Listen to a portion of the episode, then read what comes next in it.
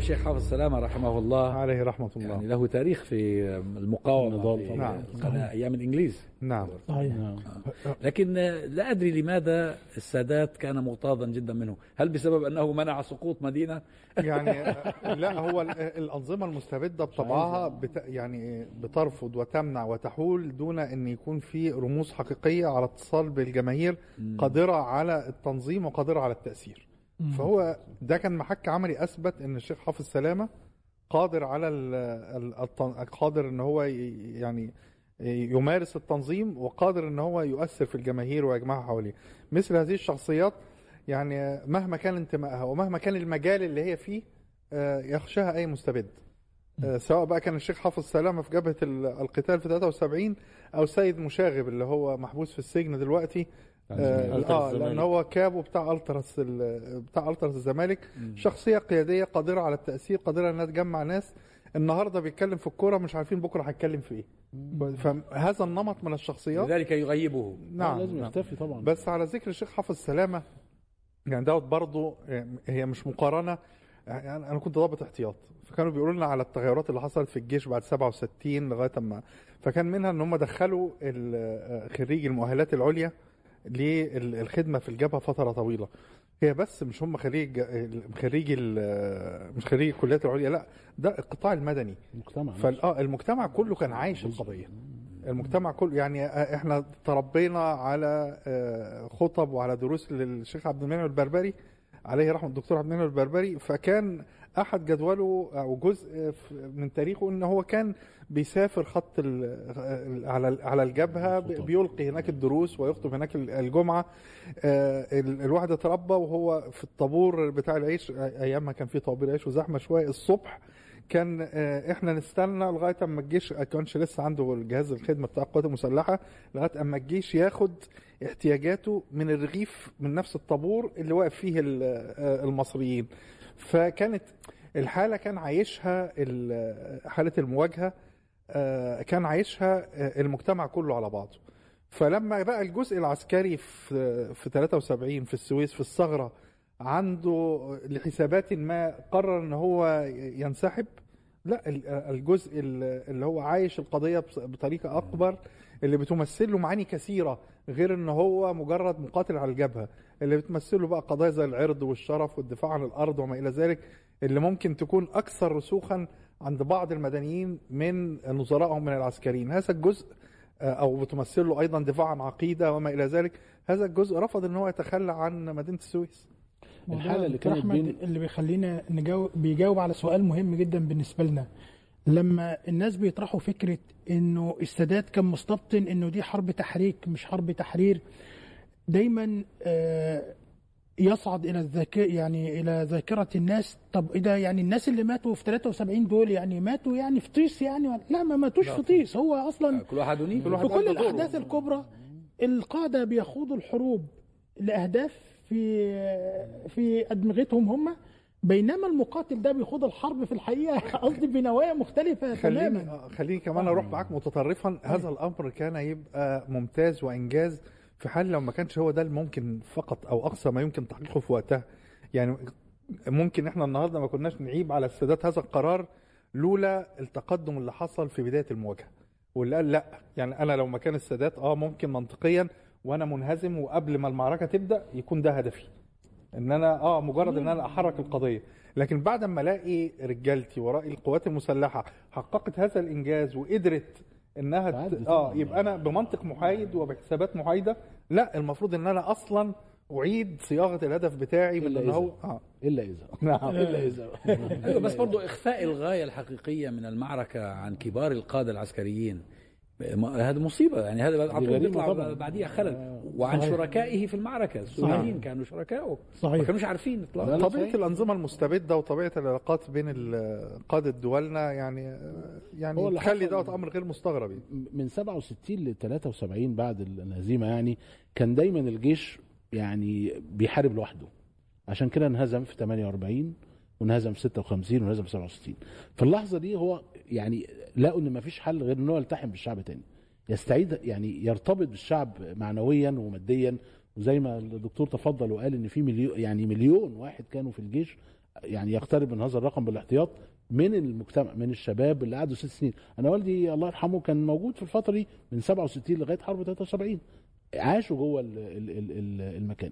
فالتوغل ده ما كان عمل عمل حالة مختلفة وقدرت الناس تطلع 15 كيلو أو 10 كيلو شرق قناة السويس. وده الحقيقة ممكن يعمل لحضرتك خط دفاع تقدر تدافع عنه. قدام اي أي هجوم. ما حدش يقدر يرجعك فعلا. ده غير إن قدرات العدو ما تقدرش تستحمل التواجد في معركة طويلة هي- هيتدمر. واذا فكان ده خط دفاع قابل للتطور. بعد كده الخط الدفاع الثاني عند الصهاينه هيبقى المضايق. بعد كده سينا مفتوحة ارض فاضية هو ما, يقدرش يدافع عنها اذا فكان الوقوف عند هذه النقطة هي هزيمة ساحقة للصهاينه أنا بقول الكلام ده كله ليه؟ عشان نتأكد إن ما فعله أنور السادات بتطوير الهجوم ضد آه، ال- ال- النصر اللي حصل في أول ست أيام الحقيقة لازم يرى بشكل تاني.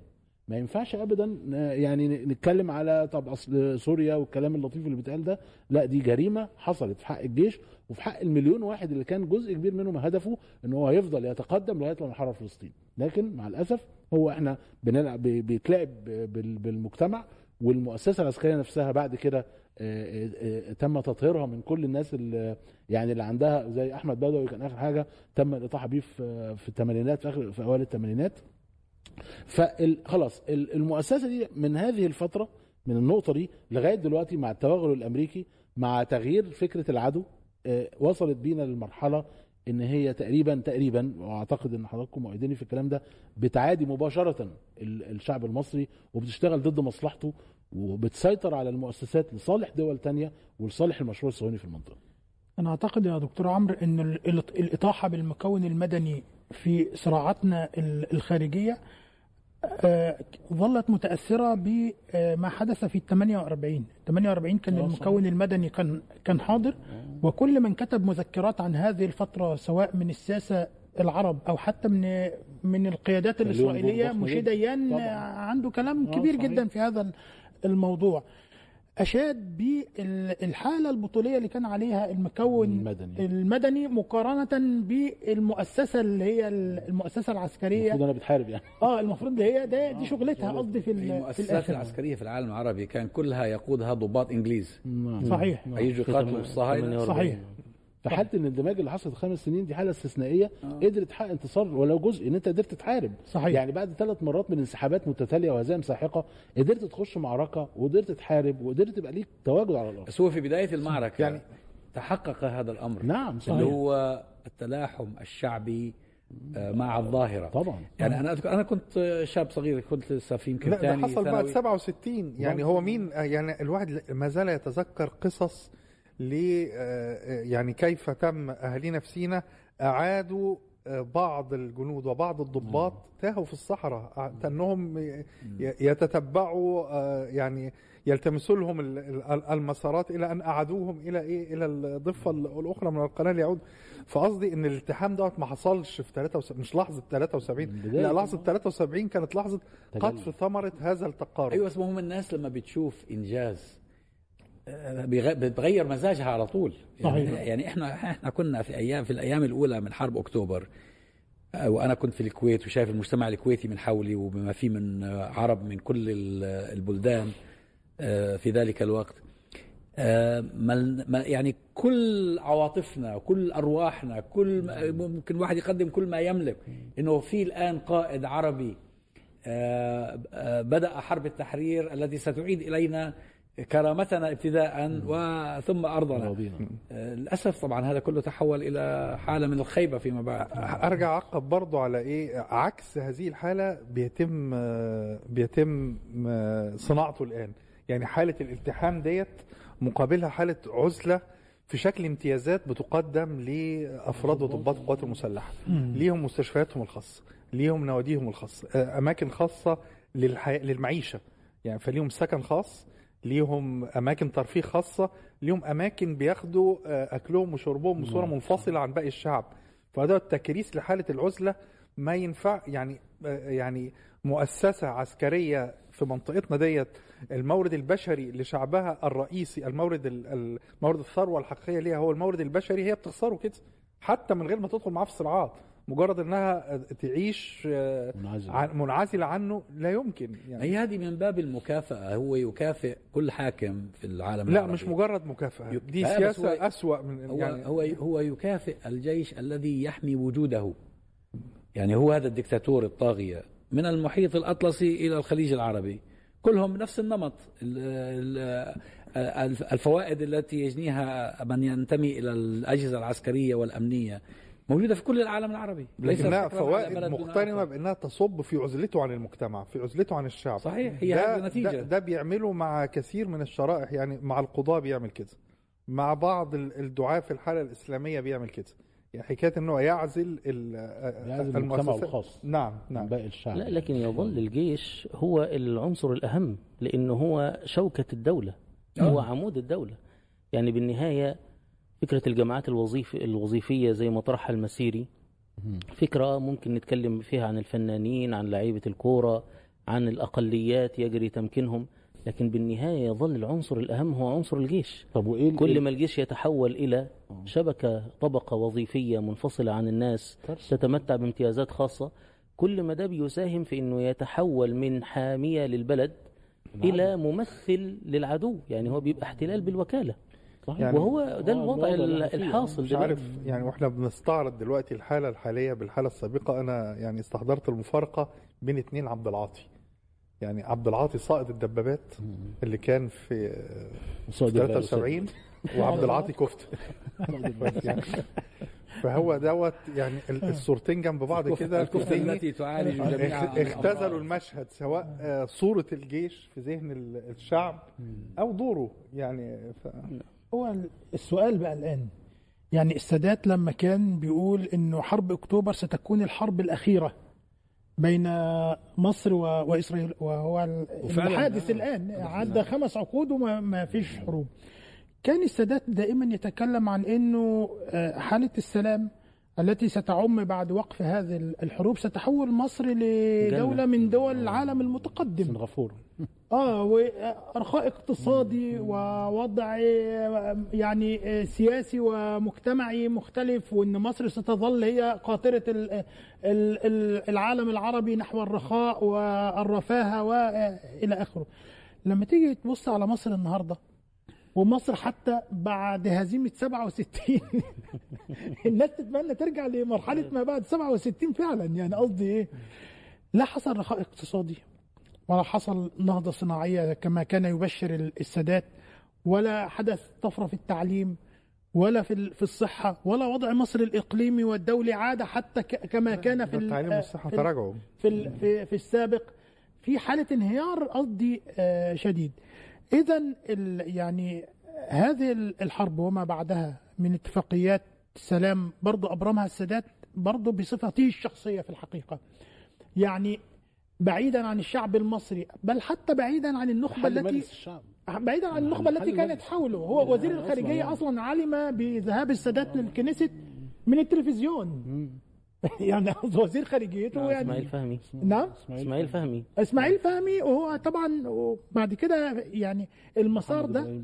يعني آه، على حسه يعني استقال ثلاثة من وزراء ال- وزراء ال- الخارجية والسادات كان بيتعامل بطريقة الايه بطريقة ال- أنا آسف يعني بين قوسين. المرأة المصرية الكيادة يجي وزير الخارجية يعترض يروح عامل إيه؟ خلاص يلا بالسلامة ويروح جايب بطرس غالي.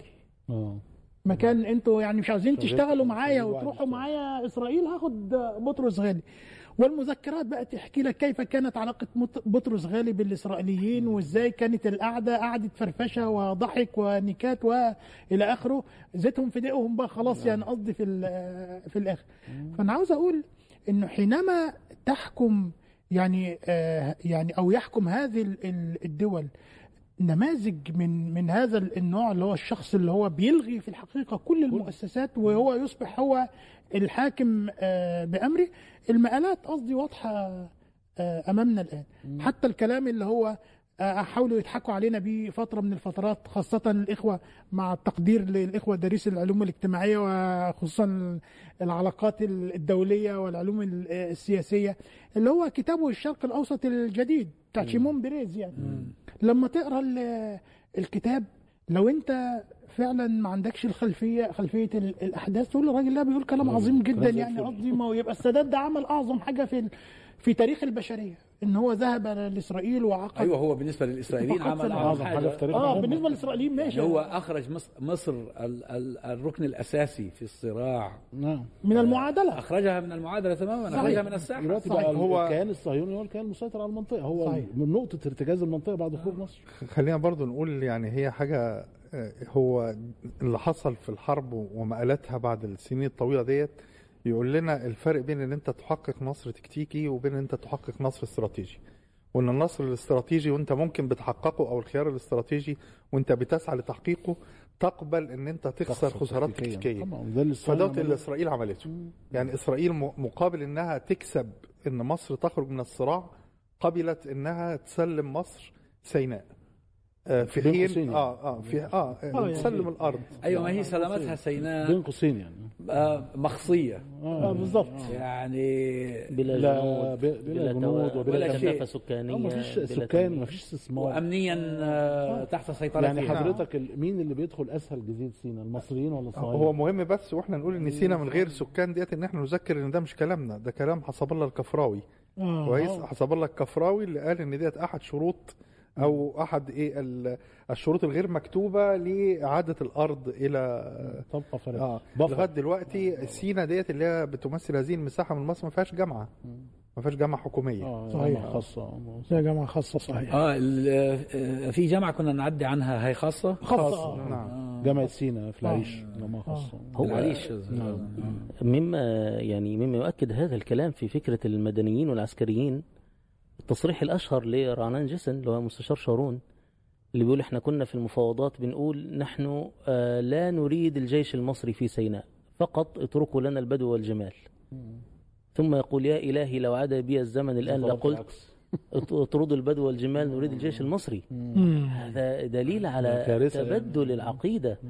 والآن أنت إذا نظرت إلى من الذين يستطيعون إيجاع الصهاينة هتلاقيهم مدنيين مشكلين في حركات مقاومة نعم. سواء في فلسطين أو حتى في لبنان حتى وإن كان يعني موقفنا من حزب الله موقف آه، يعني عدائي بما فعله في الساحة السورية لكن بالنهاية هؤلاء آه، يعني مدنيون تشكلوا في حركات مقاومة أنجزوا مع الصهاينة ما لا تستطيع الجيوش العربية أن تنجزه مع أن الأموال التي استهلكتها الجيوش العربية من ميزانيات الدول وطبعا فضلا عن الاستبداد والقهر الذي تم تحت شعار تحرير فلسطين في مرحلة من المراحل ثم تم تحت شعار السلام مع إسرائيل في مرحلة من المراحل مم. يعني هم استبدوا بنا على أساس أن إحنا بنستعد للحرب كلها تفاصيل ثم استبدوا بنا على أساس نفسدش أن إحنا نحافظ على. السلام فيعني شوف هي ما هي الشعوب العربية كل الشعوب العربية هم أسرى في دولهم. نعم. نعم. آه، والمنظومات الحاكمة أقرب إلى الصهاينة منها إلى الشعب الذي تحكمه. صحيح. آه، ولذلك على فكرة النظام في مصر لا يحب سيناء ولا أهل سيناء. مم. يعني تقليديا يبدو هذا الأمر. ليه؟ لأنه أهل سيناء آه، ناس أحرار ناس آه، حتى على فكره البدوي بطبعه كده يعني. آه وانتمائهم وولائهم مش لجهه سياسية معينة بقدر ما هو للمنطقة. يعني هم عشائر ممتدة تجدها في فلسطين نعم. وتجدها في سيناء وتجدها في جزيرة العرب. نفس نفس نفس العشائر تقريبا. صحيح. آه ومن هنا جاء تهميش أهل سيناء وحرمانهم من كثير من ال- من الأمور التي يستحقونها كمواطنين لو عوملوا كمواطنين آه. يعني إحنا كنا لما. لما نمر رايحين زيارات إلى غزة نجلس مع أهل سيناء كذا مثلا في الفترات اللي كان تتاح لنا فرصة الحديث يشكون شكوى مرة كتير منهم ما همش الجنسيه المصريه كتير أيوة. منهم مش كلهم بدون الجنسية. يعني. آه بدون أظن بدون. أستاذ رضا هيبقى عنده قصص كثيرة في مسألة تعامل العسكريين مع سيناء آه الفترة التي كنت فيها رئيس لجنة الدفاع وشؤون الأمن القومي في البرلمان أيوة. هو أنا أذكر إنه كان طبعا كان حصل تخصيص آه، مبالغ في الحقيقة يعني قصدي ما كانتش ضخمة قوي لفكره تنمية إعادة تنمية آه، سيناء. في فترة رئيس مرسي. في فترة الرئيس مرسي آه. وكان في الحقيقة هذا مقصود يعني مقصود بإن هو الموضوع يعني يتم التدرج فيه بحيث إن هو ما يحصلش آه، قصدي انزعاج للأطراف كلها ومنها المؤسسة العسكرية ال- المصرية. يعني قصدي الدكتور مرسي ما كانش في حسبته مثلا إسرائيل ولا الكيان الصهيوني مش عامل حسابهم يعني لكن عام كان عامل حساب المؤسسة العسكرية يعني. المؤسسة العسكرية لما كنا بنناقش في اللجنة آه، فكرة آه، تن- تنمية سيناء طبعا كانوا بيقولوا كلام يبدو الأول هذا يعني كلام عميق وعاقل والى آخره يعني. فكرة إن هو آه، في سيناء آه، مسألة التعمير ما ينفعش تبقى تتم بطريقة عشوائية. قلنا لهم مين قال إن إحنا عاوزين قصدي نعمر بطريقة عشوائية؟ لا عاوزين نعمر بطريقة علمية ويبقى المؤسسة العسكرية كمان جزء من من من هذا ال- التطوير. فقالوا سيناء مصممة بشكل معين عشان تهيئة مسرح العمليات لأي احتمالات آه، للهجوم على مصر أي كلام. من ال- ال- البوابة ال- آه، منين هيجي؟ الشرقية يعني. آه يعني قصدي؟ في ال- في الآخر يعني طب والله كلام حلو جدا احكوا لنا بقى أو يعني وصفوا لنا يعني مسرح العمليات اللي هو المهيئ ده عشان لما حد يجي. أصلا إحنا شايفين صحراء يعني قصدي فاضية أي حد عاوز يتمشى فيها يتمشى فيها فيها شوية جنود غلابة أغلبهم آه، شرطة جزء منهم شرطة مدنية وحتى ال- اللي هم تابعين للمؤسسة العسكرية تسليح خفيف يعني أي حد يخش قصدي يخلص. ف...